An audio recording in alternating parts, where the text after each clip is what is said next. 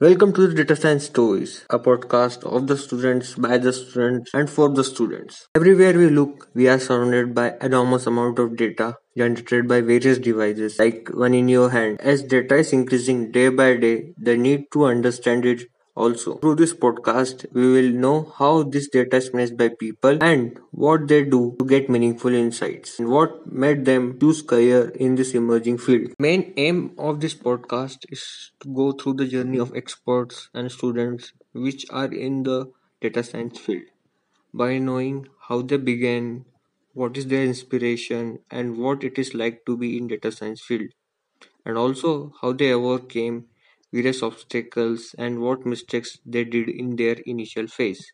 And once you should be avoiding it.